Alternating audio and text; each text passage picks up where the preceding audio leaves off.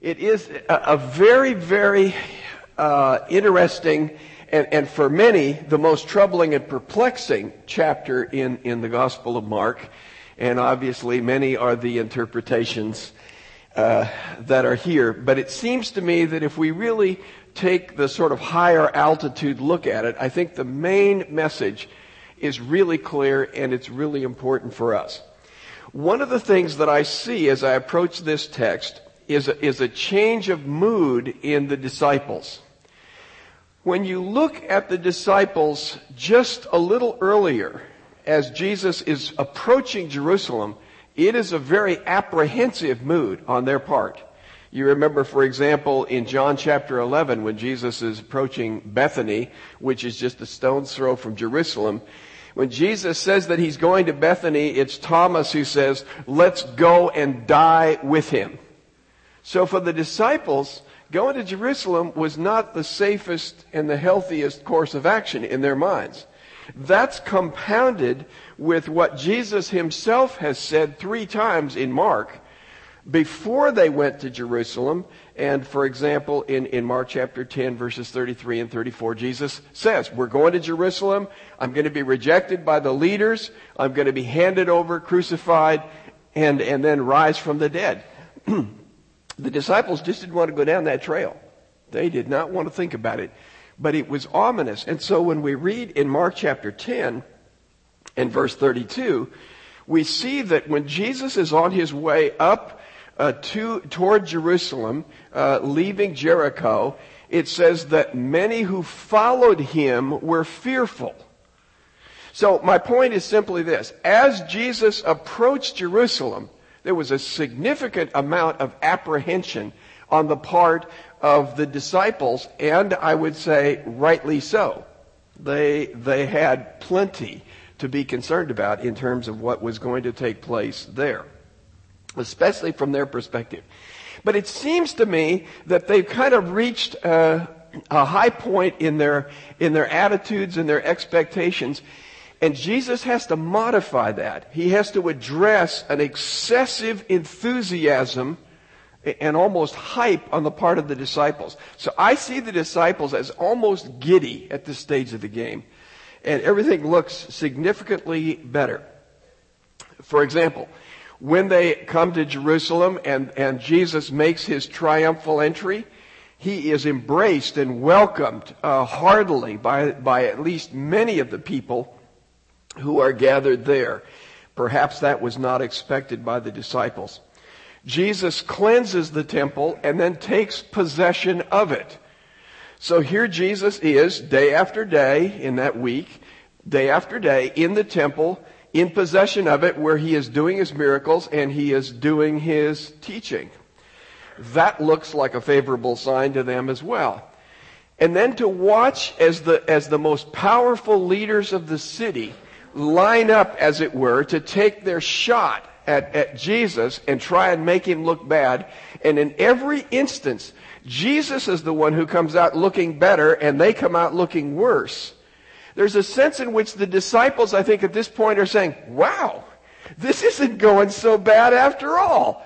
And it's at that point, I think, as they're there in the temple, they begin to look around uh, with a, a, greater level of enthusiasm. I, I suggested last week uh, from the text that when Jesus was going to call his disciples' attention to this widow and her meager contribution and how great it was in his sight, he had to summon his disciples. And it seems to me they were out scouting things out, looking for the corner office uh, for the kingdom. They were thinking in 12 throne terms about where they were going to be and operate from.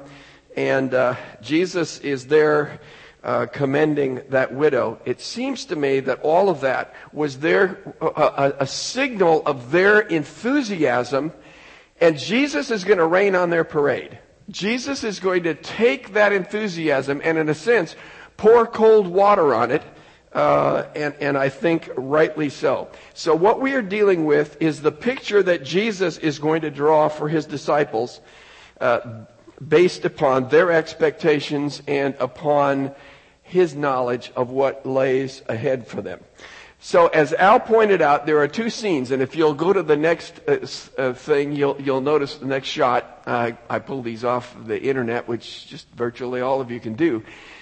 This is uh, looking up uh, at the Mount of Olives, and and uh, that kind of rounded roof thing, as I remember, as a as a restaurant or something up there. I think we may have even bought a sandwich there one time. But you'll notice all the white along the hill, that's virtually a cemetery. And so those are all graves now. It, it, certainly would have looked different in Jesus' day. But this is something like the scene that the disciples would have had as they were coming out of the temple with the Lord Jesus and heading up to the Mount of Olives. They would have been heading up that hill. And then if you'll go to the next shot, when you, when you see the disciples talking about oh, these great stones and the beauty of the temple, you get just a little flavor of that. You can see the size of, of those stones. And then if you'll take uh, the next shot, you'll see something that I pulled off the uh, web.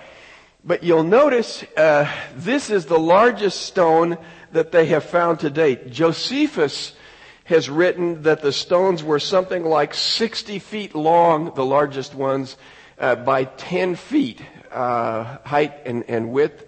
That's a whole lot of stone. And, and this particular stone that you're seeing on the screen is, is nearly 40 feet long, uh, nearly or approximately 10 feet high and 12 feet wide. Now, folks, that's 400 tons. And, and, you know, just, just imagine now for, if you're John Marr out there and, and, and you're thinking, how in the world did they get this thing one on top of the other? And, and I mean, there are all kinds of, these are foundation stones, but that's a whole lot of rock, folks. And, and then, you know, when you think about the, the, the, uh, the, the just getting those joints to where they actually, uh, they actually really mesh and whatever, it's an incredible piece of work. So you can imagine what the, uh, the disciples were thinking. Okay, I think we've got one more shot here.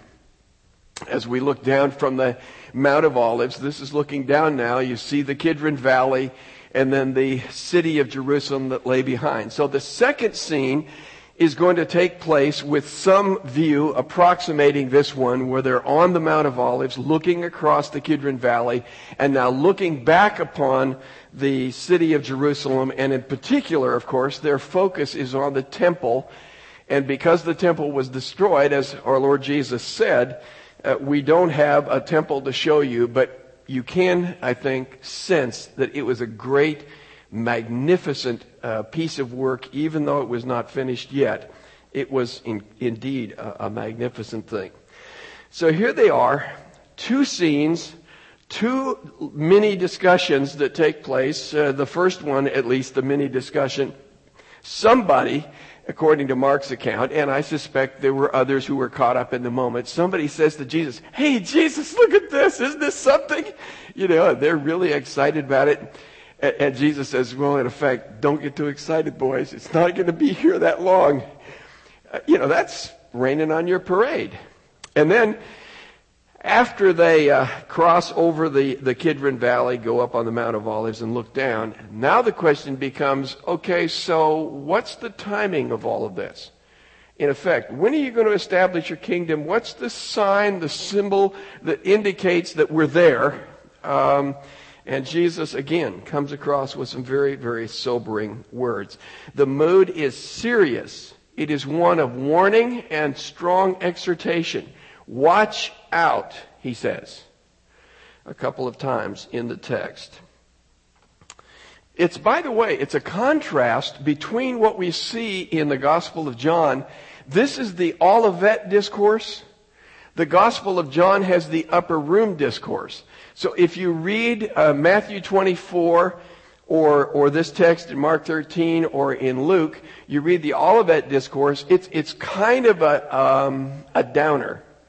Uh, it, it's not an upbeat uh, kind of, of thing that, that you're really going to get excited about. And, and the reason is they were already excited, too excited. Uh, they had to be brought back down to earth in all of this. The upper room discourse is much more um, positive in the sense that Jesus now is speaking to his disciples. He knows they are troubled. They are mulling over what it means for him to be gone. They can't be there with him. And he's saying, in effect, while I'm going to be gone, it's better for you. My spirit will come and I will be present with you. And so you have all those affirming things said uh, in, in uh, the upper room discourse where you find rather discouraging things from the disciples' point of view being said in the Olivet discourse.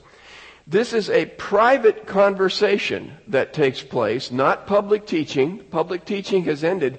And I really wonder if from this point, when, when they're leaving the temple and they're coming out through those gates, I wonder if this isn't the last time, as it were, that Jesus will go to the temple, teach publicly, and then leave. Seems to me, of course, the trial, the arrest, the trial, and the death of our Lord are very, very close at hand. But it's a private conversation that goes on. I'm not quite sure how private. And we'll get to that in a minute. Uh, one of the one of my favorite and most respected uh, Bible teachers remarked, this is, the, this is Jesus' longest answer to any question that, uh, that a disciple ever raised. It is. But I would also say it's not an answer, it's a response. and there's a difference. Jesus does not answer the question. If he did, it wouldn't have to be long. What he does is respond to the question, and I think he goes beyond the question to why it was asked and the attitude and the mindset of the disciples. So, yes, he responds, no, he does not answer the question. I think if you were to ask the disciples and, and, and, say, Did Jesus answer your question? They'd say, No. In fact, I wish I hadn't asked. Uh, the answer they got was not what they wanted. So let's go to the first two verses. Uh, there, Jesus is leaving the temple the disciples, and Luke, by the way, puts this the, the way it's arranged, at least in, in my Bible. You've got the, the whole incident of the, the widow and, and her contribution, and then there's a discussion and a consideration of, on the disciples' part of the gifts that had been given and, and all the beauty then that's attached to the uh, temple. And, and then this, uh, of course, uh, comment is picked up and, and dealt with by our Lord Jesus if we're going to deal with this, we really have to come to terms with the magnificence of the temple. Now, it's not there, so we can't see it. We've seen models of it and, and whatever. But it certainly was one of the wonders of the ancient world. its, its stones, as we've seen, were huge. In John chapter 2, remember they say, when Jesus says, destroy this temple and in three days I'll raise it up, and they respond by saying, man, it's been being built for 46 years. And it's not finished, folks. 46 years of construction, and it's not done. And uh, it's actually going to be completed not long before it's destroyed. It's one of those things where you, know, you go to all that work and make this fabulous temple, and I think it's finished in the 60s, and in 70 it's gone. So, it's a beautiful, beautiful building. The stones are massive. Upper stones are majestic and beautiful and apparently a lavish use of gold.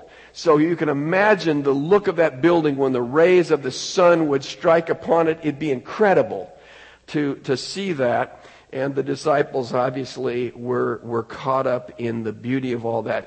And remember, these are sort of country boys.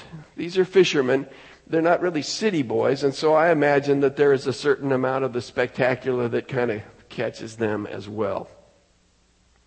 But you also have to understand the misplaced devotion of Jews to the temple.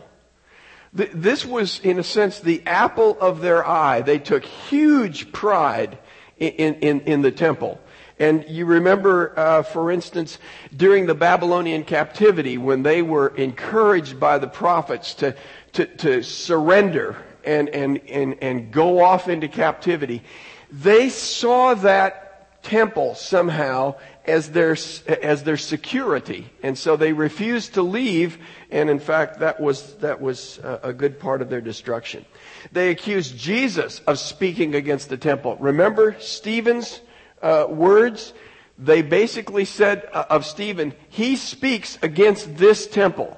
That, there just wasn't anything worse. When Paul is arrested, he is arrested because of the false assumption that he has brought Gentiles into a portion of that sacred place that they shouldn't be, and it brings about a riot. So you've got an intense devotion uh, on the part of the Jews, and now Jesus has taken possession of it. So I think you can then see why the disciples are, are saying, wow, it's ours, in a sense. Jesus is here, he's taken over, and, uh, and the, the kingdom must surely be near. So an unnamed disciple says to Jesus, Wow, Jesus, look at this.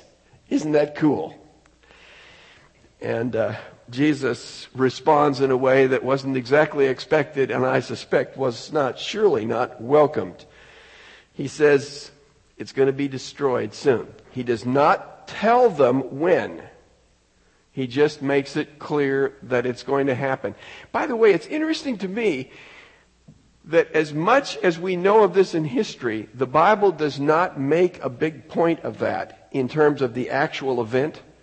And so often uh, when people are trying to date a book, they'll try and say, is it before or after the destruction of the temple? But there's so little said, you really don't, you, you can't, you can't use that as a time marker because it just isn't a big thing in terms of what the writers in the New Testament want to make of it once it is fulfilled.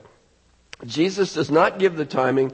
What he does is to show the folly of having such devotion to the temple if it's not going to last. You know, I mean, why get all caught up about something that's just not, not going to make it?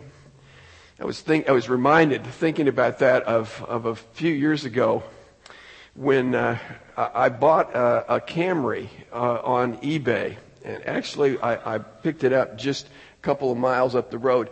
And it was a Saturday afternoon, and it had a beautiful paint job.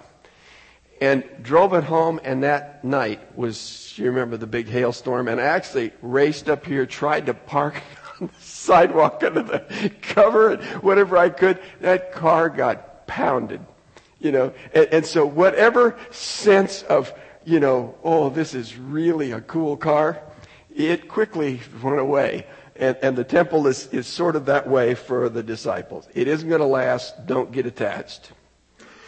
When he says not one stone will be left on another, if you think about the size of those stones, that's not small talk. Think about what it took to get those stones one on top of the other. This is going to be an incredible event uh, which Jesus is speaking about. But I think there is a larger principle. It's not just that the temple is going to be gone, uh, and we know that to be in 70 AD, but it seems to me that what is behind all of this is it's earthly. When you look at a text like Hebrews chapter 11, verses 13 through 16, what you see there is that the Old Testament saints were not looking for an earthly country and they were not looking for an earthly city, they were looking for a heavenly one. And so, if it was heavenly, then they had less attachment, as it were, to earthly things because that isn't where their treasure was. That's why Jesus says in Matthew chapter 6, don't lay up treasures on earth, lay up treasures in heaven, where they're going to be eternal, where they last. So the larger principle is, don't get hung up with material things, that aren't going to last for eternity. And it seems as though the disciples may have been caught up uh, in that. But more than that, I think there was literally an idolatry that was associated with the temple. I, I think the temple meant more to them than just a beautiful building. I think they put their trust in that building. For instance, if you look back in 1 Samuel, remember where the ark uh, where Israel's going out against the Philistines, and the ark uh, is left behind, and they lose, and then they get the ark, and they're going to take it into battle with them, and all the Israelites think, "Man, we got them licked now." They put more trust in that ark than in their God, and they lost the ark, as you know. The brazen serpent began to be worshipped as a as a as some kind of almost magical thing and it had to be destroyed. The temple was the same way. They had their trust in it. Second scene comes to us as they look down from the Mount of Olives and look across the Kidron Valley there to the holy city and in particular to the temple.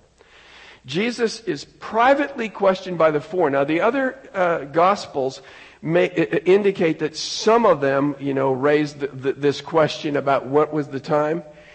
It's interesting that only Mark, the guy who's supposed to give us the Reader's Digest version, has the details. It's Peter, James, John, and Andrew, a couple of pairs of brothers here, and they want to know. And I don't know, the text does not say to us, why did they ask him privately? Doesn't, doesn't that sort of seem interesting? In other words, it isn't just the 12 disciples saying to Jesus, okay, we know there are times like the interpretation of the parables where we want to ask and you're only going to tell us as, as a select group. Okay, I'm, I'm, I'm, I'm all right with that. But why only four who somehow have done this? It looks to me like a James and John, John deal, you know, where they're sidling up again. And, and, it, and I call this, is it really a power play?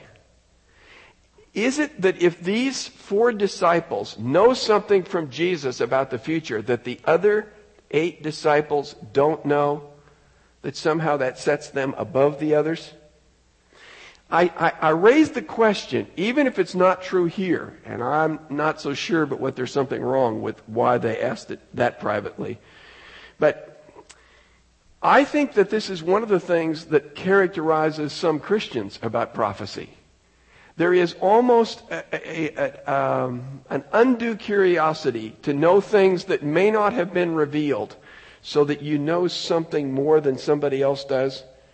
There is within Christianity, and there certainly is, as I see it in the New Testament church, the great danger of Gnosticism is there's this inside knowledge that only a few of the select know.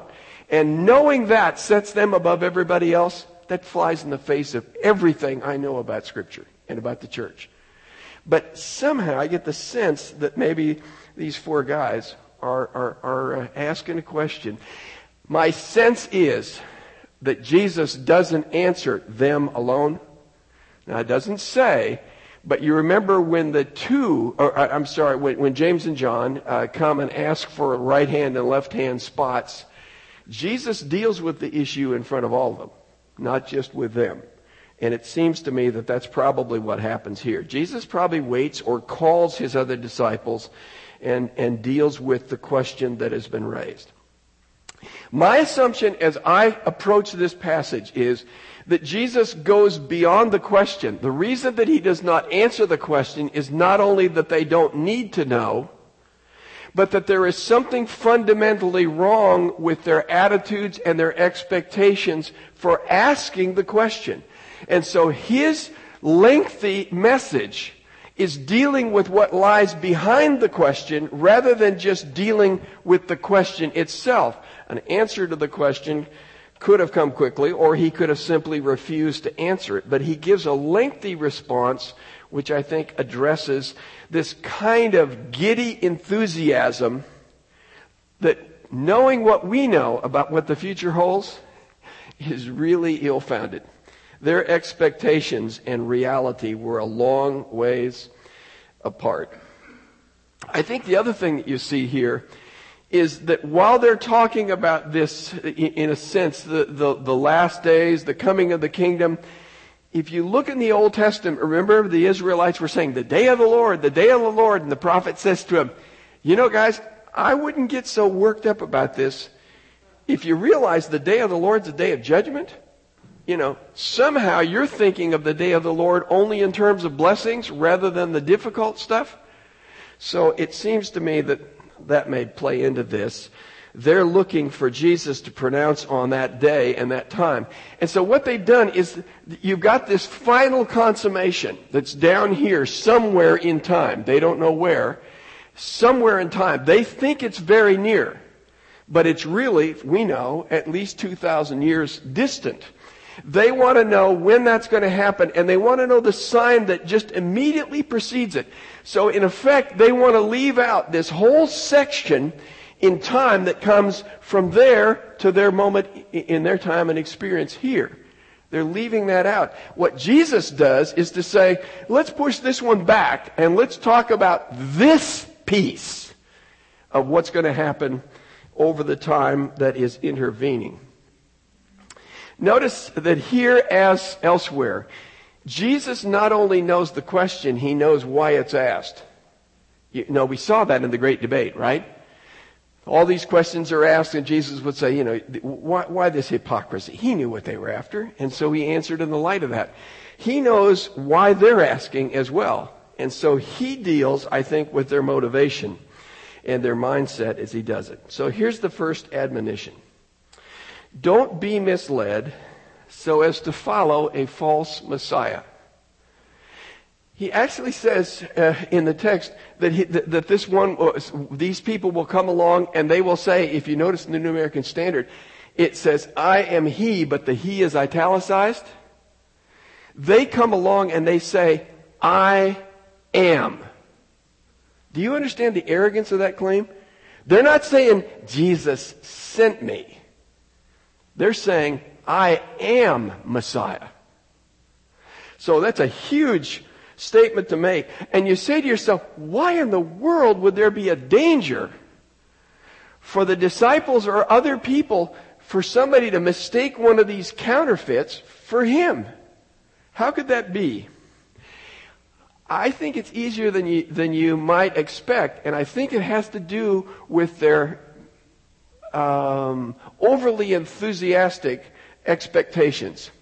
Let's say, their enthusiasm about hope and change. And, and they're, they're really looking forward. They think, man, that this is the kingdom is just virtually on the, on the brink and all this stuff, good stuff is going to come along. But here's what happens. If you've got unrealistic expectations about what the future holds, if you think that the future holds nothing but victory and prominence and power and glory and possessing uh, this, this uh, majestic temple and, and reigning with Jesus there, and you're not thinking in terms of a length of time and a lot of trouble, what's going to happen is when you get to a point, and it's coming very soon, Jesus says, when you get to the point where real troubles come your way, you're going to start asking questions, are you not? You're going to start saying, wait a minute, was, was I right? As a matter of fact, let's take one good example. John the Baptist. John the Baptist is saying, wait a minute, I, I, Jesus, you didn't meet my, my expectations here. Now, his expectations were actually on the downside, not on the upside. But the reality is, when reality doesn't meet with our expectations, then we may begin to challenge reality rather than the expectations. And Jesus is saying to them, be careful. Because what may happen is when the difficulties come, you're going to be looking for escape. Because your plan doesn't include suffering and trials and persecution. So you're going to be saying, how do we get out of this? Or, more pointedly, who can we trust who will get us out of this? Now, this is really illustrated very shortly after Jesus says these words. Is it not? Why do people call for Barabbas instead of Jesus? Why do they want Jesus to die and Barabbas to live? They had put their hopes in Jesus and they expected Him to bring on the kingdom and blessings, give us this food forevermore, John 6 terms and, and so on. They expected all of those goodies, and when they realized they're not coming, not immediately at least, then they say to themselves, then we better go with somebody who can kick Rome out of here, who can bring about revolution, can give us political freedom. That man was Barabbas. Barabbas wasn't the guy who they chose because they said, well, he's better than Jesus in the sense of uh, we know he's got his flaws, but we're going to go with him. His flaws were what they wanted in Jesus. So you have these false expectations And Jesus is saying, be very careful with your expectations. When troubles come your way, you're going to be looking for an escape, you're going to be looking for a deliverer, and you're going to be tempted to look somewhere other than to me because of what you expect him to produce. Second admonition. Don't be frightened by any external adversity. Now, I think you have to look at this in the light of, of kind of the circumstance that you see. And, and, I don't think we have to go out to the history books necessarily to see that. I think you can see it in the New Testament itself. God had uniquely prepared the times so that the Roman Empire now, in a sense, their whole world was under Roman rule. Granted, they didn't like the tax part. They may not have liked Caesar or some of his uh, underlings, but the reality is they had peace and safety. They had a measure of security that was there, and consequently, you didn't have a lot of the revolt and so on. Now, I, I threw in here the comparison with the USSR. Think about the USSR when you have the, the Soviet bloc that is run by a dictatorial system. You know, you may not like what all that means, but when th- that bloc broke up, what began to happen? Now you have all of these ethnic wars and, and, and cleansings and all kinds of, you might as well just say it. All hell broke loose. Now, I'm not advocating uh, any of that. I'm simply saying that what you see in a strong dictatorial government is there is a measure of peace and safety. And my friends, when push comes to shove and things get tough, people will often opt, more often opt for dictatorship and the surrender of liberties in order for peace and safety than they will to insist on, on, on the democratic, let's call it ideal. So it seems to me that what Jesus is saying is, here is this circumstance where Rome has virtually everything under control. And, and you can see how God orchestrated that so that Paul could go out, for instance, travel on the Roman roads, even be protected by Roman officials uh, and, and, and Roman uh, judgments that would uh, mean that, that he was allowed as a, as a Jew to practice his Judaism and proclaim it. But that's, that's going to end. And when it does, folks, you're going to start seeing just chaos break loose and all these things. And that's part of what I think our Lord is talking about. And he's saying, when you see this chaos, this disorder, in the political realm. And then when you add and overlay that with this cosmic chaos of earthquakes and, and floods and all of these kinds of things, you're going to look for somebody who gives you deliverance. You're going to be afraid. And fear, my friends, is not faith. It's the enemy of faith. Don't be afraid because this is all a part of what God has orchestrated as the necessary things to lead to the end. Third admonition be prepared for persecution. Now it gets personal. You know, here you have governments and wars and rumors of wars and, and, and, and floods and all of that sort of impersonal stuff. Now he says, people are going to hate you because they hate me. You're going to have governments that are now going to be hostile to Christianity. We're seeing, I think, that happening a, at a frightening rate, a disturbing rate, at least. Maybe I shouldn't use the word frightening in that context. Disturbing rate. And, he says, you're going to find that even those closest to you may well betray you. They may well turn you in in this mood of anti faith anti Christ. Here's what he says, and I think we really have to be careful uh, with these two verses uh, and two statements that our Lord makes in order to understand what he says. Because the big statement here is the one who endures to the end will be saved. And, and you could do some strange and less than wonderful things with that phrase if you're not careful about what Jesus is talking about here. The other thing is he says, don't worry about what you're to speak. Now I find this very interesting. And I, I kind of tripped over this for a long time because I said to myself, wait a minute, why is it that Jesus is saying, in effect, you need to be prepared for what's coming? And what's coming is not what you expect. So I'm going to tell you what's coming so you've got a realistic view of what the future holds. Not telling you dates and not telling you sequence. I'm just telling you these things are coming. In effect, he's got three points. Temple is going down time is going to take place, that is, a lot more time than you anticipate is going to be between now and then, and trouble. Those are the three things I think that he's uh, trying to get across. So you say to yourself, if he's saying to his disciples, you really need to prepare mentally for this, then why in the world would he say to his disciples, don't prepare to say anything?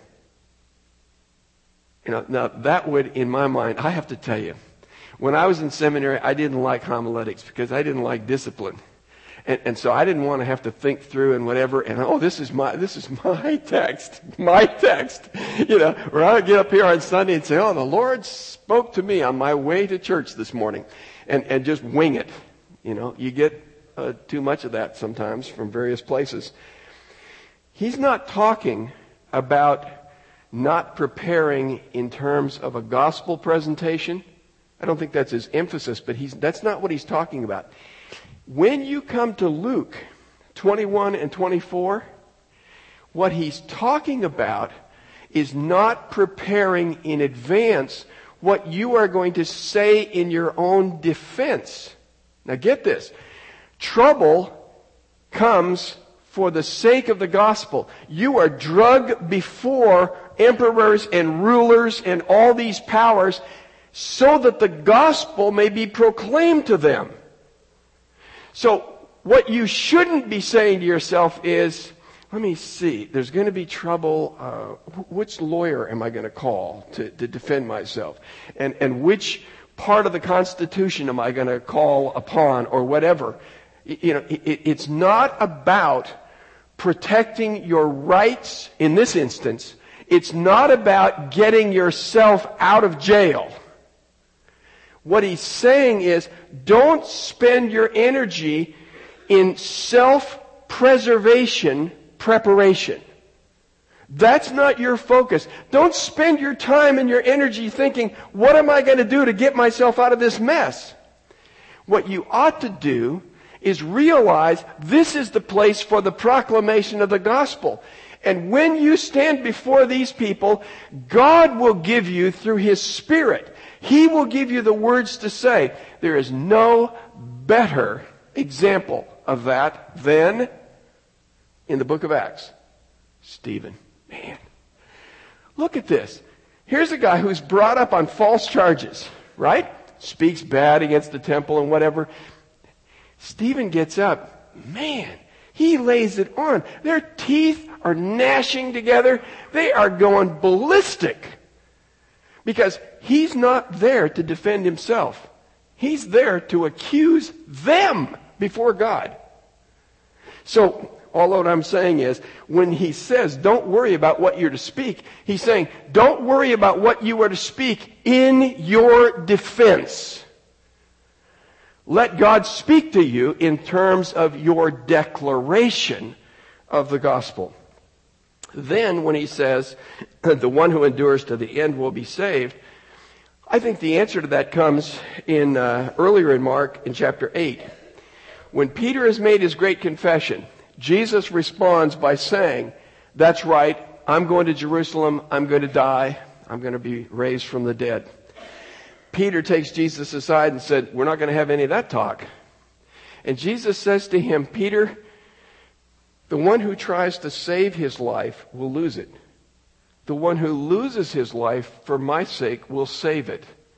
So what I think he's saying in this context is, if you understand the purpose that God has for this trouble, if you understand the purpose is to proclaim the gospel, not to protect you from troubles, then you're giving up your life.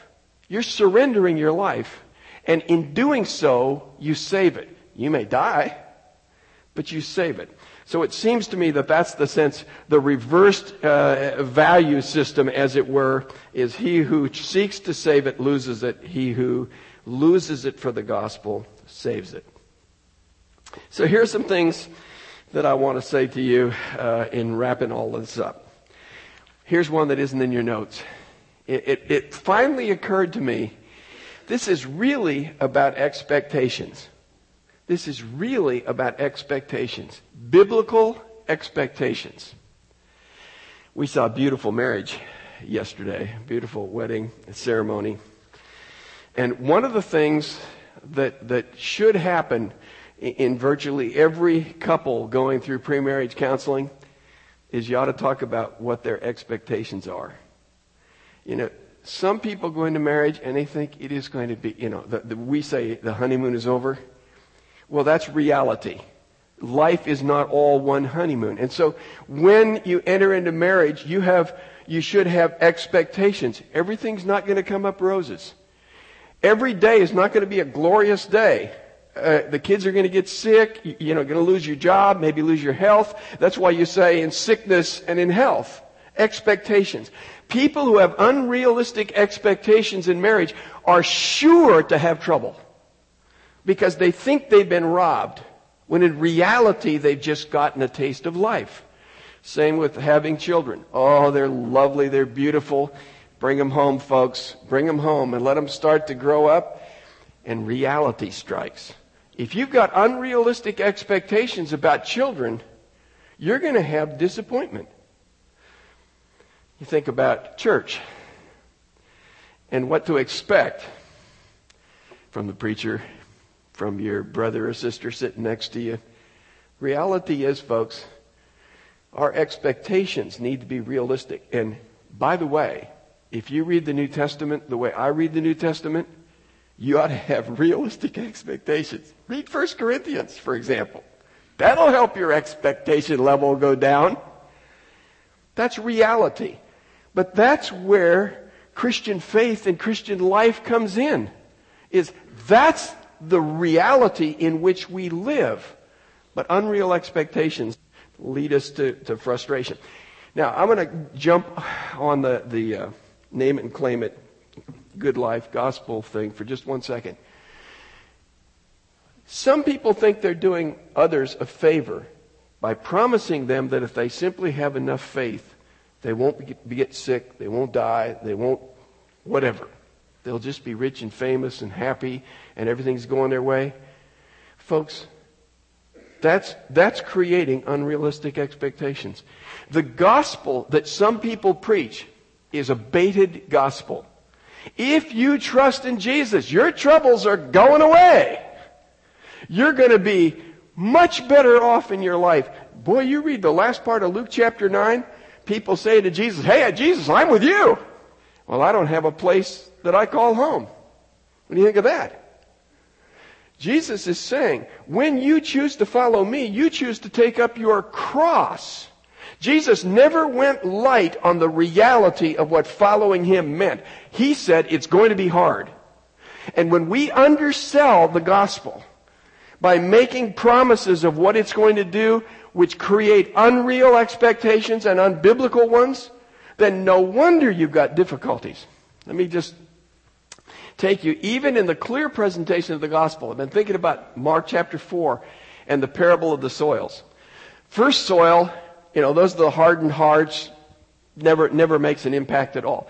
Second soil, you've got people who are quickly responding and suffering and adversity comes into their life and they bail because they don't have root.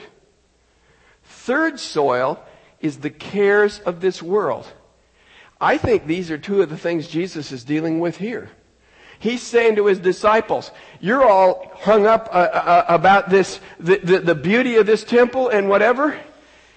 You're thinking in terms of worldly stuff. That's what he said to Peter. You get your mind on worldly things rather than on me. And uh, when it comes to suffering, that's part of the plan. That's part of what God has in store for his people. So, the purpose of suffering is One, in our text, the proclamation of the gospel. Oh, I gotta tell you one more thing. Here's the way, one of the, well, I won't tell you who it was. It's one of the guys I love to beat on in, in, the commentaries. But he's saying, unless we understand all of this from, from, uh, in a sense, the Jewish perspective, which isn't given to us in the scriptures, but which we've got to get from history, then we're re- really never going to get it. Now, I, I'll make another suggestion to you. Two of the four guys who asked the question privately wrote books of the New Testament.